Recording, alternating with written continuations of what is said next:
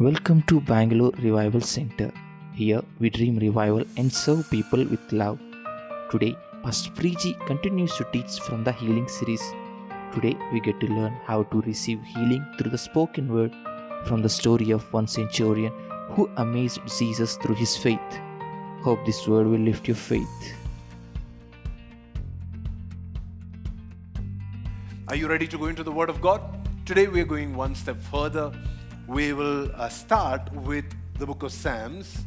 Let's go to Psalms chapter 107, verse 17 onwards. Let's read it together. The Bible says, Some were fools. Why? Because they rebelled and they suffered for their sins. See, if you read this psalm, you would see that the Lord is giving the entire history. You know, the psalmist is giving the entire history of the people's relationship with God, how they related with God, and how they experienced God, and how they received from God, and how they gave to God. And here we see the Bible is saying some of these people, some of these guys, they were, they were what? Fools. The Bible calls them fools. Why? What did they do wrong? Because the Bible says they rebelled. And in their rebellion, they were not they were not being logical and rational and, and, and great and good. No, the Bible says they were being foolish when they were trying to rebel.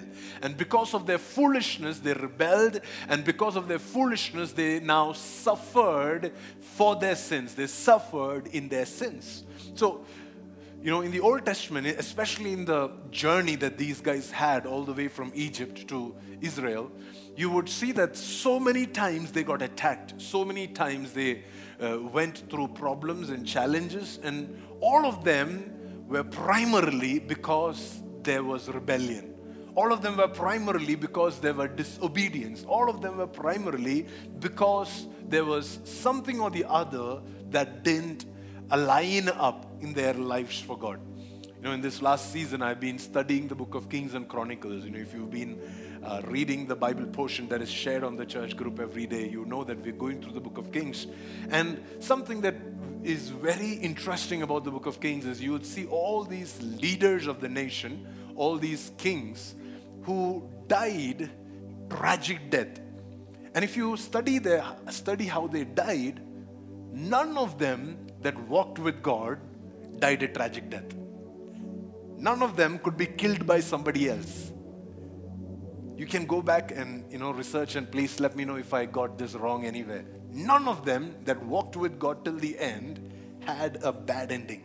They did die like everybody else, but their death was not because somebody shot an arrow at them or because somebody killed them or because there was a sickness. No, their death was natural old age death. Nobody that walked with God had a sudden death. Now, I'm not making a general principle here because the, there is somebody like a Uriah that we read about, and the Bible says he was faithful, he was loyal, but still he got killed in the battle because of somebody else's mistake. But you know that God didn't keep quiet about it. God picked up a fight with David because Uriah died outside of his, you know, uh, purpose, outside of his time. But everybody else that did walk with God, they had a they had a peaceful ending. And I, I, I choose to believe that it is possible for our church to reach that place where we will walk with God in such level of submission such level of obedience, in such level of alignment to the plans and the purposes of God, that all the suffering that comes as a result of our sins. See, I'm talking about Old Testament here. If any, if anything, we have more grace in the New Testament. We can just say, oh, this is possible in the Old Testament, not. Come on, guys. In the New Testament, do we have less grace than, than Old Testament or more? Do we have the revelation of Jesus or did they have the revelation of Jesus? Do we have the presence of the Holy Spirit living in us or did they have the presence of the Holy Spirit living in them? What do we ha- who who has more? Who has better access to the presence of God? Is it the Old Testament guys or the New Testament guys? It's the New Testament guys. You and I, we have more access into the presence of God. So if they were fools and they rebelled and they suffered for their sins, then it is possible that we can also experience healing and health and wholeness when we submit, when we live in obedience, when we walk with God. It is possible that we can be free of all the affliction, all the suffering that comes as the result of our disobedience. Amen? Now, I'm not saying that all suffering is because of disobedience, but I'm believing for our church to reach a place where we will be sickness free. Just like we are believing for sin free lifestyles, we are also believing for sickness free. Let's read the next verse. Verse 18, the Bible says, They couldn't stand the thought of food and they were knocking on death's door. See, check this out, okay? The Bible says that because of food, because they couldn't understand or process their desire for food. See, food is a basic need. I understand that. And in the same way, like food, we have a lot of other needs, right? It could be an emotional need, it could be a physical need, it could be a, a, a, a financial need. And because of some of these needs, sometimes we are now picking up a fight with God. What did they fight for? They fought for the fact that every day we have to eat manna. Every day. You, you know how you know if you if you have kids in your house, you know, if you, if you don't have kids in your house, you wouldn't understand what I'm saying. But if you have kids in your house, or if you are that kid in your house, you'll know what I'm talking about, right? Eh, Every day chapati, every day rice. My, my son, he has a big problem with rice. Because he's like, you know, doesn't matter what you give with it, but the fact that there is rice anywhere in the in the thing, why rice again? I'm like, bro, this was a staple food for the last 30 years. You know, you're already bored in in five years of your life. And that's exactly what these guys did. They're like, oh my god, manna dosa, manna chapati, manna, manna, this, everything is manna. They, they got so fed up with manna that, you know, the Bible says that they couldn't stand the thought of food. Because of which now they were knocking. When they were, were not able to process this desire for, their, for, for variety, you know, because just think, think about this, okay? When they're getting manna, their, their meditation is on the cucumber they get in Egypt, on the onions of Egypt. That's, that's their meditation. And because they couldn't process this well, now they were not just craving for better food. Now, the Bible says, because of that, they were standing on death's door. Can you imagine that because they couldn't manage a hunger better, because they couldn't manage this desire their, in their heart, in their life, it could be an emotional need that you have. It could be a physical need. It could be a financial constraint that you have. Because you couldn't manage that well, you made choices, you, you go in a way that is now leading you to death's door. And we think, oh, what will happen? I'm just asking for a better meal. I'm just asking for a different meal. What is so wrong about this? And, and I, I you know, I'm just asking that, you know, I'll have a little more money uh, at the end of the month. I'm just asking that I'll have, you know, my somebody to say I love you at the end of the day. You know, I'm just I'm just waiting for some some kind of satisfaction in this area of my life. Didn't God give me this desire? Yes. But if I don't manage it well, I can actually be standing and knocking at death's door because I didn't manage this hunger properly. So, in this season, let me tell you this I, it's not enough that I teach you to walk in healing. It is necessary that I also teach you how to stay away from rebellion because rebellion can automatically bring suffering. When you don't manage your desires properly, when you don't manage your hunger properly, when you don't manage your lust, your greed, all those areas of your life, when you don't manage that properly, you may actually be standing at death's door and you may be knocking. The Bible says the next verse, verse 19. Read with me. Lord, help, they cried in their trouble. So, so, so check this out, okay? First, the Bible says that they were fools, they rebelled, and they suffered, you know, because of their sins. And then uh, the sin, what was the sin? That they, they were constantly thinking about food. And because of which they were now standing at the door of death and knocking, right? Now the Bible says they cried in their trouble, Lord, will you please help? And, and the Bible says the Lord still reached out and saved them. In spite of their disobedience, in spite of their failure in alignment, in spite of them not being able to manage their uh, uh, hunger, their appetite properly, God still saved them. We have a prayer answering God. And God doesn't answer prayers because you qualify for it, because these guys didn't. God didn't answer their prayers because of what Jesus did, because Jesus had not died yet. See, you and I, we have the confidence to go to God to pray and ask Him to forgive us because Jesus took the punishment of our sins. But these guys didn't have that confidence. And still, the Bible says that when they cried to the Lord in their trouble, He saved them from their distress. He rescued them out. He pulled them out. He, he redeemed them from their distress. Do you want to know how? Everybody tell me how. Come on, not, not like that. You have to, it has to be a loud how. Let's read the next verse. Here comes the bomb for the day. Verse 20. The Bible says that He sent out His word and healed them. Oof. How did He do that? Sent a deliverer? Did He send money to them? Did He give them the different kind of food? And wha- how did He heal them? The Bible says that he sent out his word, and that word it snatched them from the door of death. Yes, they were they were knocking because they couldn't manage this desire. Now they were knocking at the door of death. But now the Bible says when they cried out in trouble, God gave them a word. See, when we cry out in trouble, we expect a solution. When we cry out in trouble, we expect somebody to come to our door with money. When we cry out in trouble, we expect somebody to practically come and hug us and, you know, just, you know, cause all of our sorrows and pain to. But guess what God does? God says that I'm going to heal you, I'm going to provide for you, I'm going to touch you, I'm going to deliver you, but this is how I'm going to do it. I'm going to give you a word. So, your ability to walk in health and healing and wholeness and freedom and deliverance and, and financial, emotional, physical well being will depend on your ability to decipher that word that is being sent to you. So many of us, we miss what God is speaking to us. We miss that word, and consequently, we miss the healing.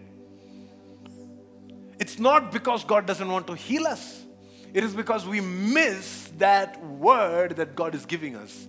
We miss that promises that God is speaking over us. We miss that revelation that the Lord is giving us. The Bible says He sent out His word. Now, now, you have to understand this with me, okay? When we say He sent out His word, you know what we all imagine, right? That then heavens open up, and then there was a voice from heaven that said, Dear Sijo, today I heal you. You know? That's what we expect that God sent out His word and then Sijo heard that word and boom, he got healed. No, that's not how the word came. The word came in the form of a man called Moses who gave them instructions. And to the level that they obeyed Moses, they got healed. The Bible says that Moses, you know, God told him, Why don't you make a bronze serpent and you set it up in the middle of the whole plague? Okay? And Moses did this in the midst of the plague. You know, the, the snake was biting everybody, everybody were being uh, killed because of this plague, because of their murmuring. And Moses, he did this. Okay, this is not something that he has heard before, none of his ancestors has done, but he had heard from God and he came and he made that. He erected a pole with a bronze serpent. And the Bible says that everybody that looked at what Moses gave them as a solution, everybody that put their trust in that, they got healed. Which means there were others that did not do it. There were others that were like, hey, no, I don't care, man. Moses has lost it. And they died in their sickness. They died in that poison. They died. They remained in their rebellion and they remained in their distress and they remained in their trouble and they perished away. But there were few that said, No, God has sent a word to my man of God. God has sent a word for my church. God has sent a, a voice. Now, my ability to walk in healing will depend on how much I'm going to be dependent, I'm going to be attentive, I'm going to be focused on what God is speaking. He may speak through a man, he may speak through a system, he may speak through something that looks like an idol. Bronze serpent. Do you know that later during the uh, king's times, this bronze serpent in fact became an idol? And people were worshipping it. One of the kings had to go and smash it, destroy it completely so that people don't worship it.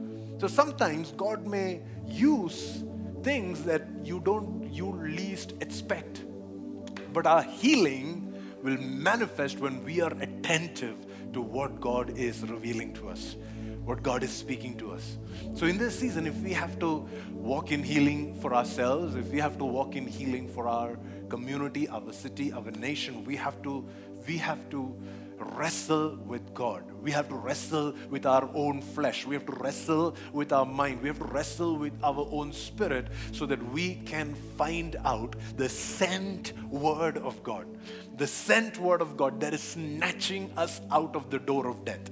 If I miss a Sunday service, I I can still now thankfully because of the access that we have to technology, I can still go and get that word that was preached in church on a weekend. I can still revisit that. I can still, you know, some of you, I, I know I, that some of us, we, we may have worked in a night shift. You know what happens when you work in a night shift and then you come to church the next morning? What happens?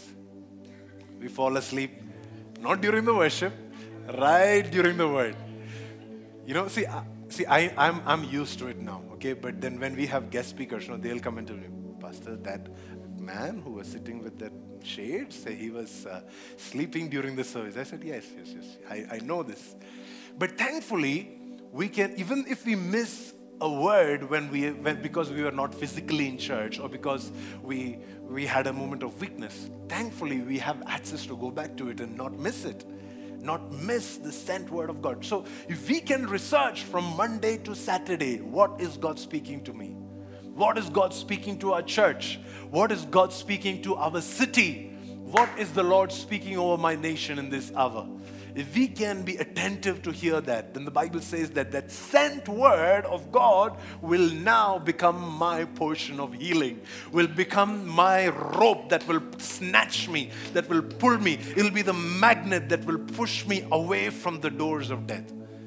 Next verse, verse 21, the Bible says, Let them Praise the Lord for his great love and for the wonderful things that he has done for them. Now that we have received that sent word, now we have to be thankful people. Now we have to be people that praise him. Now we have to be people that that understand the wonderful things that that word creates in us, that that word does inside of us, and then we respond accordingly. The Bible says, verse 22, let them now offer sacrifices of thanksgiving and sing joyfully about his glorious acts. Why? Because I have a sent word of God. I have a word that is sent for me. Let me take you to this story of healing that we see in the New Testament. This is a very familiar scripture, Luke chapter 7 and verse 1 onwards. We know this story. We've understood, we've read about this story multiple times, but we'll go into it again. The Bible says, when Jesus had finished saying all this to the people, he returned to Capernaum. Verse 2, it says, At that time, the highly valued slave of a Roman officer was sick. Okay? And he was near death. So, the first thing that you see here is that this was not the Roman officer who needed healing. Okay? Who was the one who was sick? His slave. Okay? And there was something that this slave did and had because of which the Roman officer could not you know, be at peace. He couldn't just, you know, it's okay. If I lose one slave, I can buy another slave. No. The Bible says he was a highly valued slave. Okay? Something that he did, something that he, the way that he worked, his lifestyle, his commitment, his loyalty, his faithfulness, this Roman officer didn't want to lose this. It says that this guy was near death. He was, he was, you know, for whatever reason his own mistakes or because of another David or something in his life, now he's standing and knocking at the door of death. You remember the verse? Standing and knocking at the door of death. He was near death. He was sick. He was about to die. But, you know, he was not in a place to do anything. He was not in a place to pray. He was not in a place to fast. He was not in a place to reach out to Jesus. But because of his life, because of what he had done in life, there was, there was so much value that he created with his life that now, because of that value, the Roman officer did not keep quiet.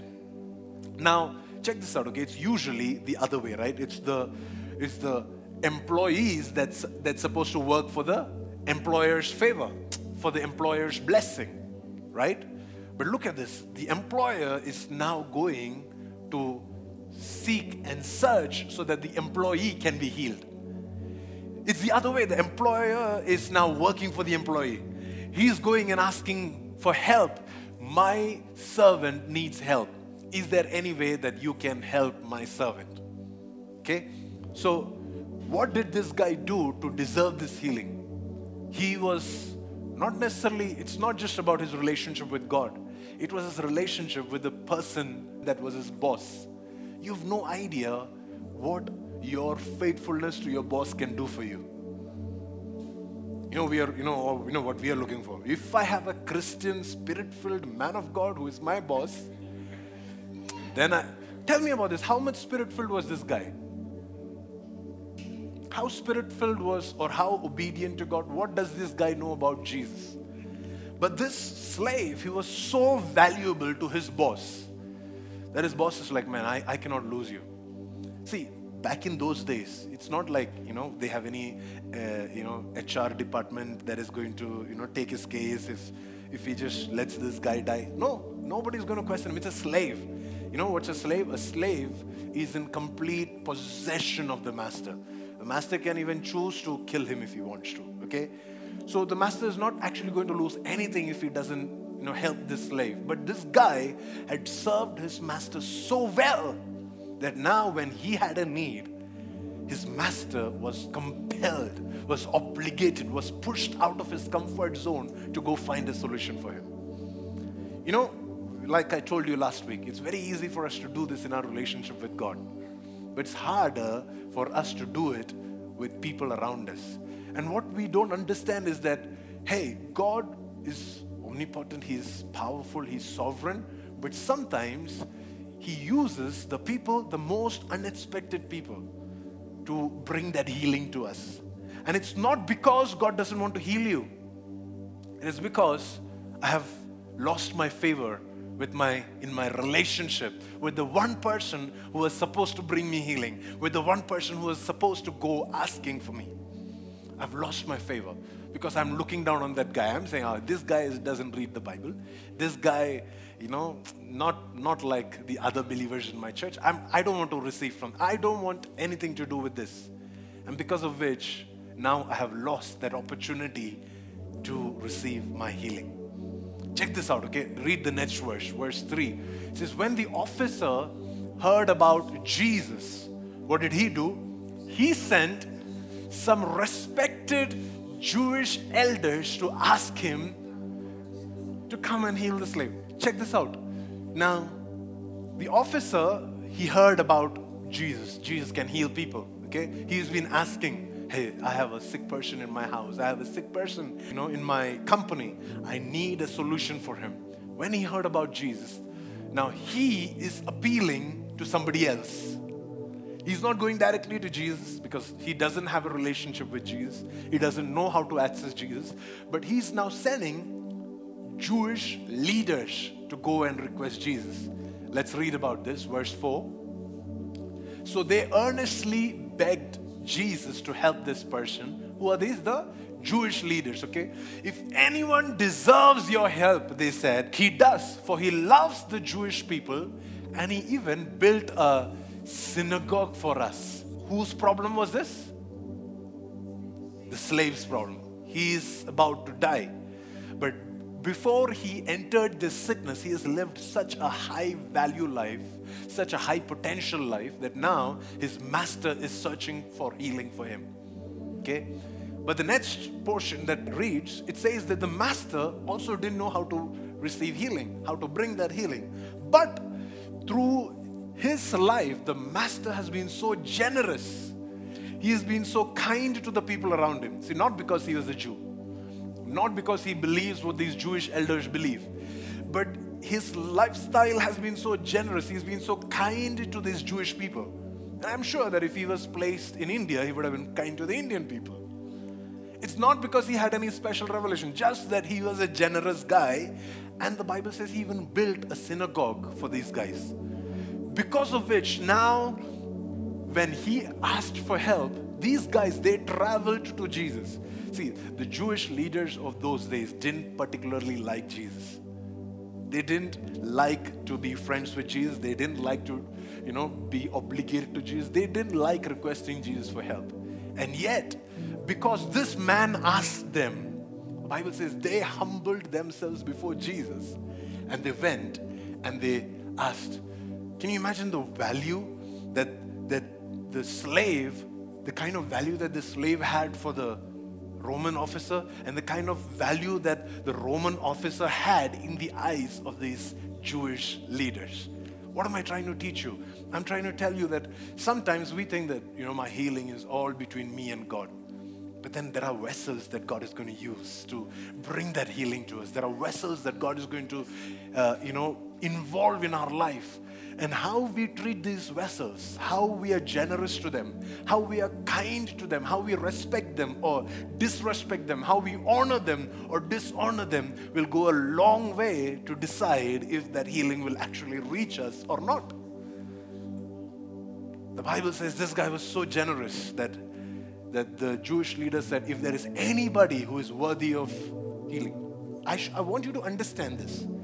Jews in general never respect Gentiles. When they wake up in the morning, back in the days, Pharisees, they would pray, Thank you for not making me a, a Gentile. Thank you for not letting me be born as a woman. You know, that these are the kind of prayers that they would, they would pray. They would look down on the Gentiles. They would look down on people that didn't have their class, that didn't have their right and now, can you imagine they are going to Jesus and saying, If there is anybody who is worthy, here is a man who is worthy. Will you please help him? Will you please? I pray and I hope that, you know, there will be somebody who will vouch for you before God. Somebody who will vouch for you, who will say, No, I, I, can, I cannot take no for an answer for this man. I'm willing to stand on my knees. I'm willing to fast for this person. I'm willing to pay money for this person's healing. I'm willing to stand and, and spend and do whatever it takes so that this person can be healed. I, I, I pray that we will, we will live a lifestyle that will naturally you know, cause people around us to, uh, to be blessed because of our lives. And that when we are in need, when we have our own challenges, when we have our you know, stormy days, that we will not be left to be, uh, to be fending for ourselves. That there'll be a church, there will be a family. You know, it's, it's, see, you should understand, it doesn't work.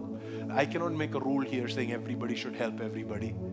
But to the measure that you're helping somebody else, when your need comes, they will help you. They will fight for you. They will pray for you. See, these Jewish elders, they don't have so much money that they can repay the Roman officer they don't have so much influence that they can do something back for this Roman officer. But they could pray to Jesus on behalf of this guy. They had access to Jesus, unlike this Roman officer. And and there are going to be people who may not necessarily be able to help you financially, but they could give you things that nobody else can. So you need to invest into people. You need to serve the people around you. Where it sits, it says, so Jesus, it says, Jesus went with them No questions asked. Immediately, Jesus said, Okay, he did this. I should meet this guy. Jesus went with them. But just before they arrived at the house, the officer he sent some friends to say, Lord, don't trouble yourself by coming to my home, for I am not worthy of such an honor. Check this out. The Jewish leader said, If there is anybody worthy, then it is this guy. But he, he, he, he sent some of his friends to the, uh, to, to the Lord Jesus and said, Jesus, please don't come into my house. If there is, I, I'm not worthy of this honor of you coming into my house. But this is what I want you to do. Verse 7. It says in verse 7, I'm not even worthy to come and meet you. It's not, I'm not being disrespectful by not coming there.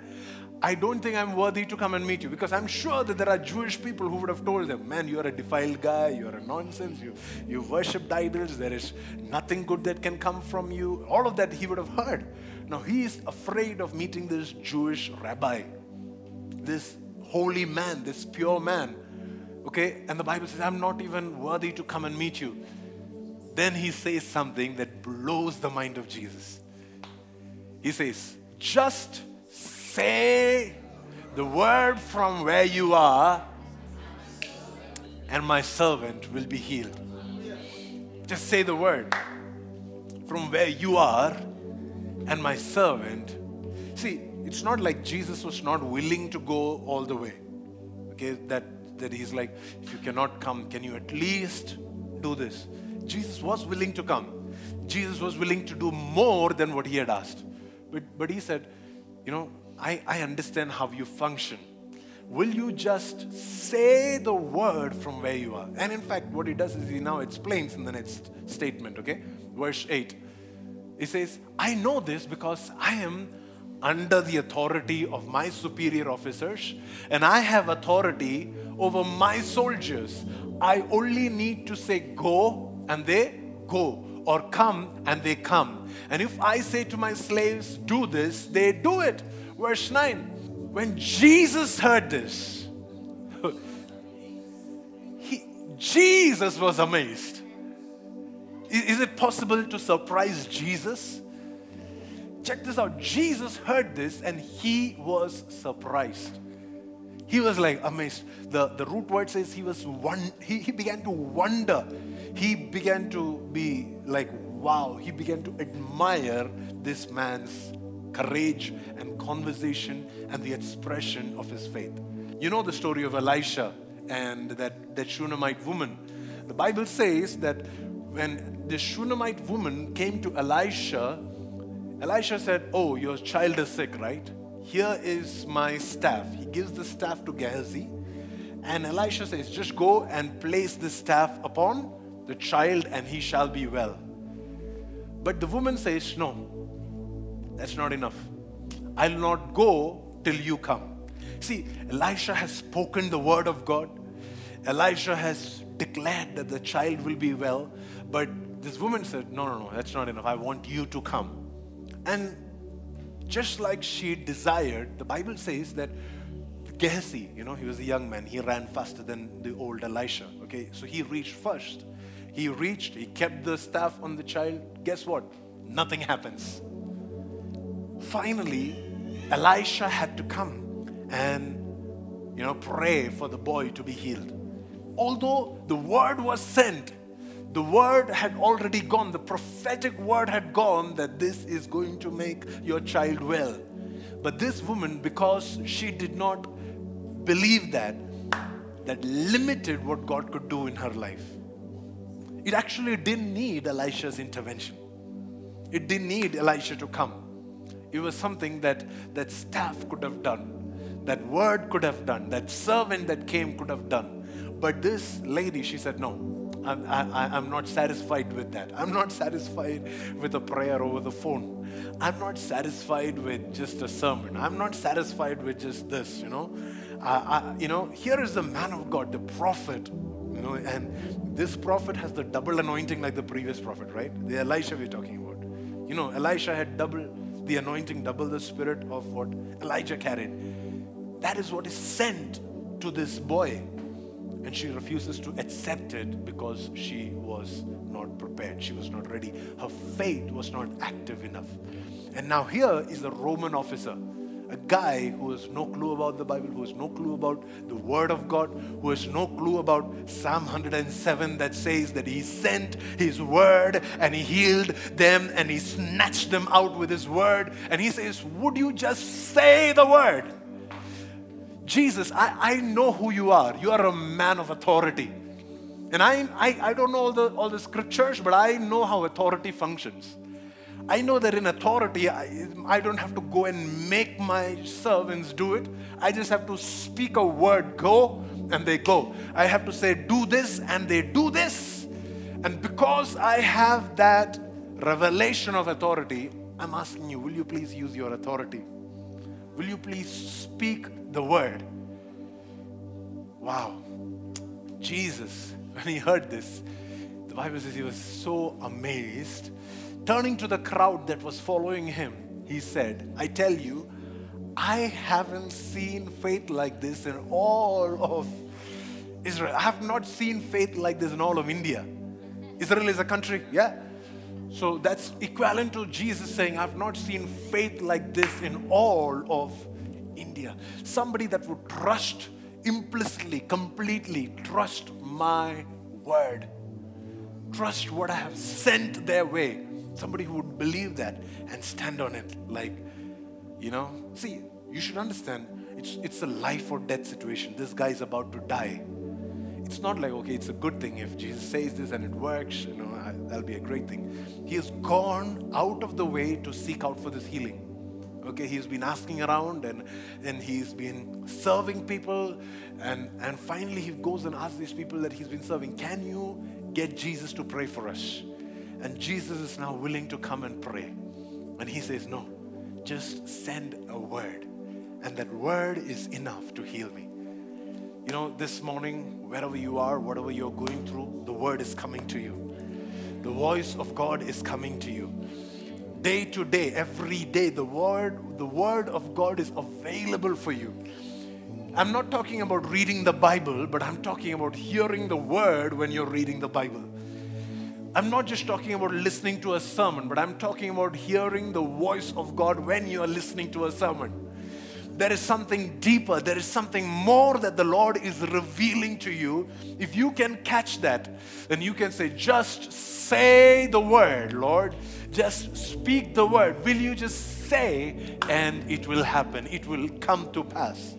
Peter, when he wanted to walk on the water, Peter told Jesus, Jesus, will you just say? And I will come and I will walk. And Jesus said, Come. And guess what? Peter kept his foot not on the water, but on the word that Jesus spoke. He kept his feet on the word come and he started walking on the water. Today, the Lord is releasing his word to you. The Lord is releasing his voice to you. Whatever you are going through, you are not doing this by yourself. The Lord is speaking His heart over your life. And He says, I am willing, I am trusting you, I am, I am there for you. I am, I, I want to see how much faith you have. I want to see if you will amaze me. I want to see if you will impress me. I want to see if you will surprise me with your faith. It's not possible for us to surprise God with our with, with anything else but except by our faith. You know that if there's one thing that impresses God, it is not how much money you give to Him. It is not how much sacrifices you can do. The Bible says, without faith, it is impossible to please God. The only way you can please God, the only way you can bring pleasure to God, that you can bring amazement, wonder to God, is with your faith. If you and I, we can walk in faith, faith, when that word comes, the way we respond to that word, the way we anticipate that word. See, here the word has not come. It's easier to trust God when He has spoken. It's easier to trust God when you have a revelation of what God does and what God is. It's easier to have faith when you have the voice of God. But there is a kind of faith that draws out the word of God. This man, he's not saying, Jesus, you promised in your word 10,000 years back in the Bible. I've read it, I've studied it well, and I'm counting on that promise. No, he's saying, He's creating a new principle. He's not even saying, Jesus, I heard that somebody in Judea, you know, got healed like this, that you said a word and they got healed. No, he's like, I know how this works. Just say the word. And Jesus was like, wow, this is amazing. Read the next verse, verse 10. It says, And when the officer's friends they returned to his house, they found the slave. What happened? What happened? Word was sent. Nobody saw it. Nobody could tap into it, or nobody could, you know, catch it on camera. But a word was sent that snatched him out of death's doors, that snatched him away, that kept him out of death. A word that was said. Jump with me to the book of Proverbs, chapter 4. Proverbs chapter 4 and verse 20. You know, this is David. He's speaking to Solomon, his son, who is going to consequently write this Proverbs. He says, My child, do what? Pay attention to what I say. Listen carefully to what? To my words. Because these words, these words carry blessing, these words carry warnings, these words they carry life. These words it even carries a potential of a promise and the potential of a curse. So he's saying be careful and pay attention to the words that come out of my mouth. If you will do this read the next verse verse 21 don't lose sight of them let them penetrate deep into your heart so so you know, if you go back to Psalm 107, you would see that these Israelites, they constantly thought of what? Food. Now, God is telling these guys, hey, don't lose sight of what? Of my words. Don't, don't be constantly thinking about your desires, your needs, your challenges. You know, keep your eyes, keep your gaze fixed on my word. Don't lose your sight on what I have spoken. And you have to do it so often that these words now penetrate deep into your heart. It begins in your head, it begins with your physical ears. Like when you come to church and you listen to the word, or when you're reading your Bible, where does it first register? Registers in your eyes. That eyes sends those you know information, whatever you're reading, it sends the information to your brain where it is processed. And from the brain, the brain is a physical brain, right? from the brain, now it goes down to your soul, to your mind. You know, your mind is different from your brain, right? And from your brain, it now goes into the soul realm. Brain is the physical realm, the flesh. But from the brain, it now goes to the mind, which is the soul realm. Now, God says it's not enough that it reaches your mind and that you understand it. Now, let it penetrate deep into your heart. Which it's a process guys. You know it doesn't happen overnight. If you you know how we read newspaper right? Yes so many people died today because of covid. Okay next news. India lost the world cup. Okay next news that was a sad loss. Trust me that was a sad loss. We came so close. You know how we read information online right? We can read a whole 10 minute article in 30 seconds. You know, we skim read, and, and that's how we read the Bible sometimes. The Bible says, now when the voice of God is coming to you, you cannot read or listen to it like, you know, all the other information. You cannot just keep going to the next article or the next verse or the, or the next meme or the next reel. You cannot keep scrolling. You have to let this word, let, let your eyes, let your gaze be fixed on this word till it begins to penetrate deep into your heart. Because this is what happens. Read verse 22. For they, what does it do? It brings life to those who find them and healing to their whole body. Wow, I, I, I just felt the healing power go when we read that scripture. It says that they, they bring life to those who find them. See, everybody can read them, but not everybody finds them. Everybody can listen to the sermon, but not everybody finds the voice of God in that sermon.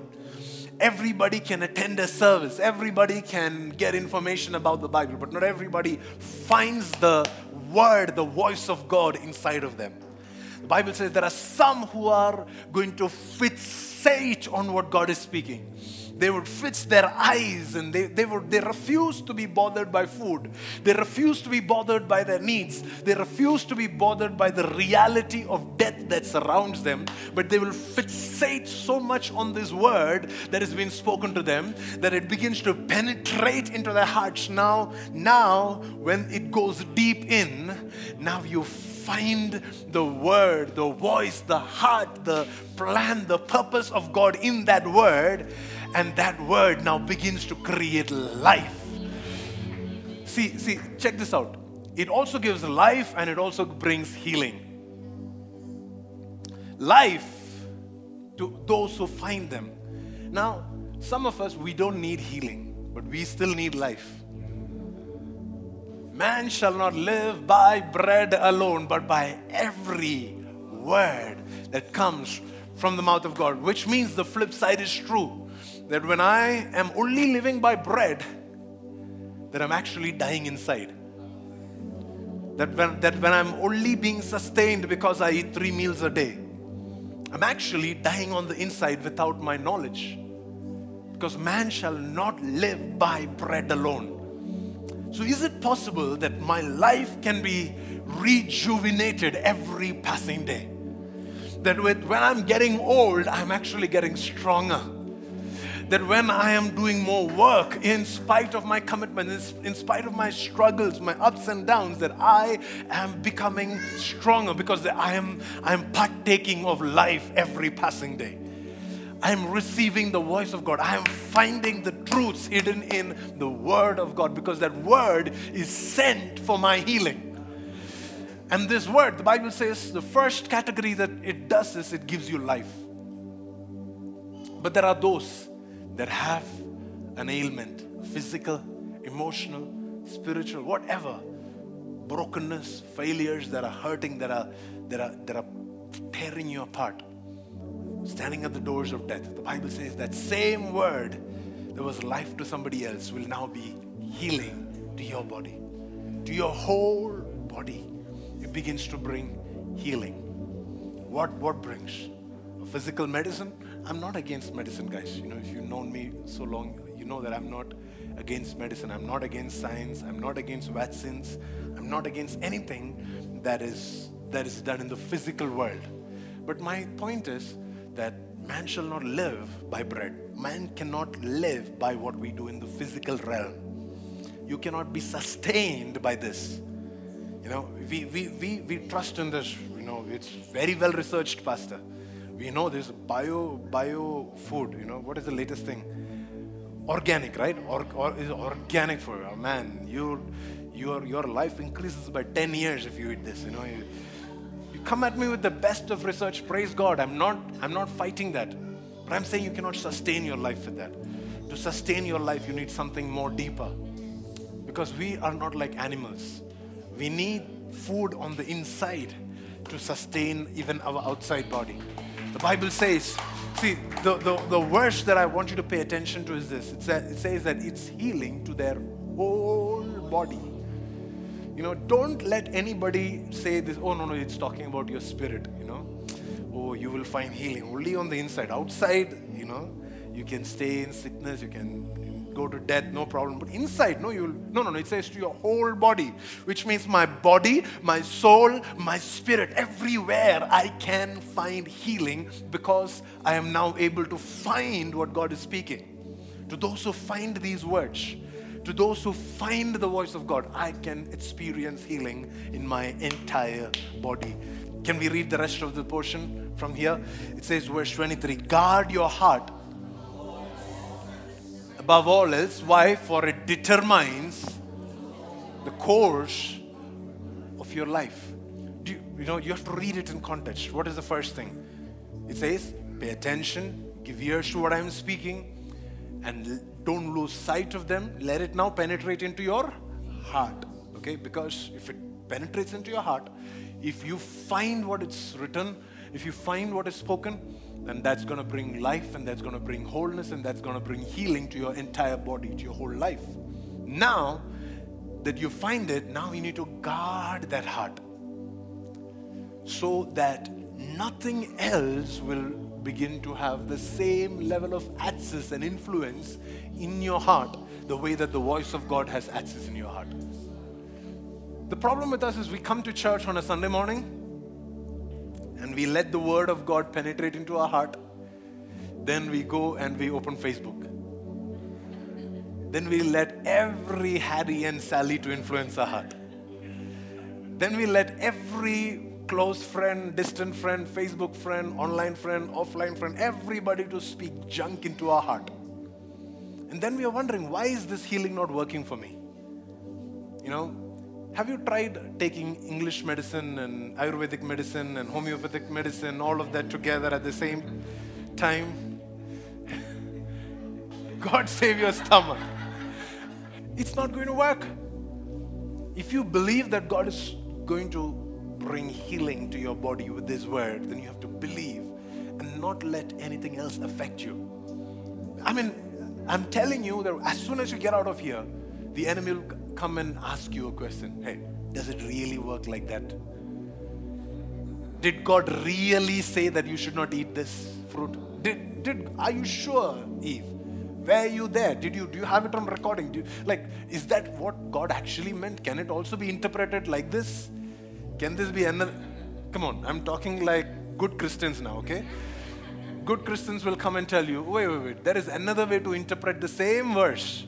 Yeah? It's not talking about your whole body, it's only talking about your. There will be other voices that will come and discourage you from receiving the healing that is your portion. Now, God says, hey, it's not enough that you take it into your heart. Now it's necessary that you guard that heart that, that has received this voice, that has received this life and healing. Because whatever goes into your heart determines the course of your life. It determines how successful you're going to be. It determines how healthy you're going to be. It determines how wealthy you're going to be. Whatever goes into your heart, not your qualification, not, not how well you can sing, how great you can preach, not how qualified you are, how experienced you are at work. No, what goes into your heart determines how, how well your life is going to be. Everything flows from there. So if you can protect, if you can just guard your heart, you can say, no, this, this movie, no, this movie I, I can't watch. I, not because uh, you know, I, I want to look down on anybody else that watches, but my heart, I have just received something in my heart that is going to be defiled if I watch this movie. This place, I can't go. This friendship, no, sorry. I have to protect my heart now. I have to protect what goes into my heart now. Because, because I have just been impregnated with the Word of God. Something about pregnancy is this that as soon as you become pregnant, the, the doctor will tell you, hey, now don't drink alcohol. You know don't don't do this don't do that because it can affect your child in a negative way. It can affect the growth of your baby. If you are constantly taking all the junk along with trying to sustain this life that is on the inside of you you know it can actually work against so now don't expose yourself to x-rays or all these radiation anything that can harm the life that is on the inside of you don't put that at risk. So today I'm speaking to you. Has God spoken to you? Has God revealed his heart to you? You have to be, you know, like you have to work like a warrior to fight and keep that and protect the voice of God on the inside of you. Not let anything steal that, not let anything hurt that. Verse 25 look straight ahead. Fix your eyes on what lies before you. There's going to be constant temptation to look down to look back to look sideways to look at somebody else but the lord is saying is look straight ahead. Fix your eyes. You, you've been given something to gaze at. You've been given a voice. You've been given a word to gaze at. So, so fix your eyes. The lord is preparing you to receive that healing what lies ahead is healing what lies ahead is life. What lies ahead is prosperity. What lies ahead is wholeness. So look straight ahead and fix your eyes on that. Verse 26 Mark out a straight path for your feet. Stay on that safe path. Today, when you go back home, make some lines, draw some boundaries around your feet. So there are these are things that I'm not going to do henceforth. These are lines that I'm not going to cross. Mark out a safe path for you to walk based on the word that has been spoken to you, based on what God has revealed to you. Mark out a path. The Bible says, don't get sidetracked. Keep your feet from following evil. So, can you imagine what happens? It begins with something that comes into your ears. Okay, you remember what, what did we begin with? A word. Give attention. Okay, now from the ears, now it has to go down to your head, to now your heart. Okay, deep into your heart, and you have to protect your heart. Now, as a as an effect, your feet, your eyes, everything that has to do with your life, every path you take now has to be guarded, protected. Because if you don't do that, automatically your heart may be in the right place. You may have good intention, but you know, you never know when you will, you know, step one foot outside and thus end up defiling what's in your heart. Thus end up defiling where God wants to take you. So, you know, I'm not trying to be legalistic here, but I'm telling you what it says in God's word. Get out from church and mark a path for you to walk on based on what God has spoken to you, based on what His word has revealed to you. Mark out a straight path, put some boundaries, put some limitations, put some challenges on yourself, saying, No, this week I'm not going to give in to this. This week I'm not saying yes to this. I, I'm hungry. I need some emotional validation. I need this financial needs to be met. These are real needs. I have, because God has spoken to me, I'm putting a boundary around myself. I'm not going to let my feet to get sidetracked. I'm going to let the word that has come to me now produce results, now produce fruit. Can I finish with the last scripture for the day? Let's go to Isaiah chapter 55. It says, The rain and snow, it comes down from the heavens and stay on the ground to do what? To water the earth.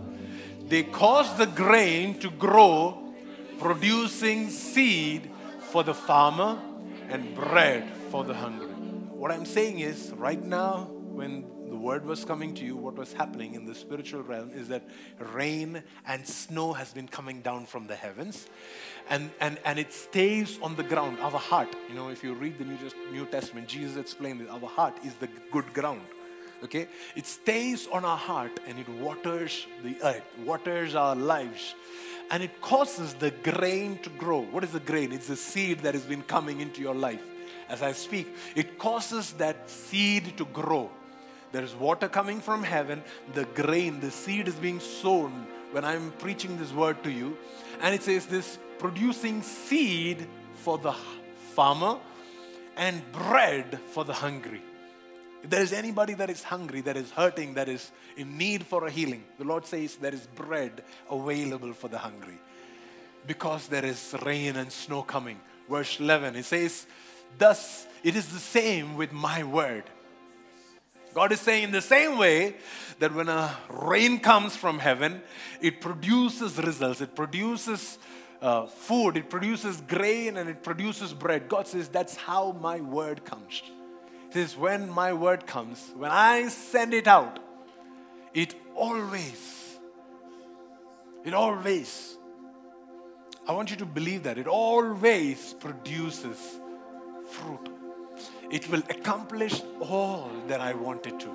And it will prosper everywhere that I send it. This is the voice of God. This is what God is speaking. It will prosper everywhere that I send it. It will prosper everywhere. Everything that I want it to do, it will prosper. It will be so. It shall be done. Because my word, once I send that word, it is not going to go void. It is not going to be destroyed. It's not going to fall to the ground. Thank you for tuning in for today's sermon. We hope it blessed you. Do visit us at dreamingrevival.com for more information.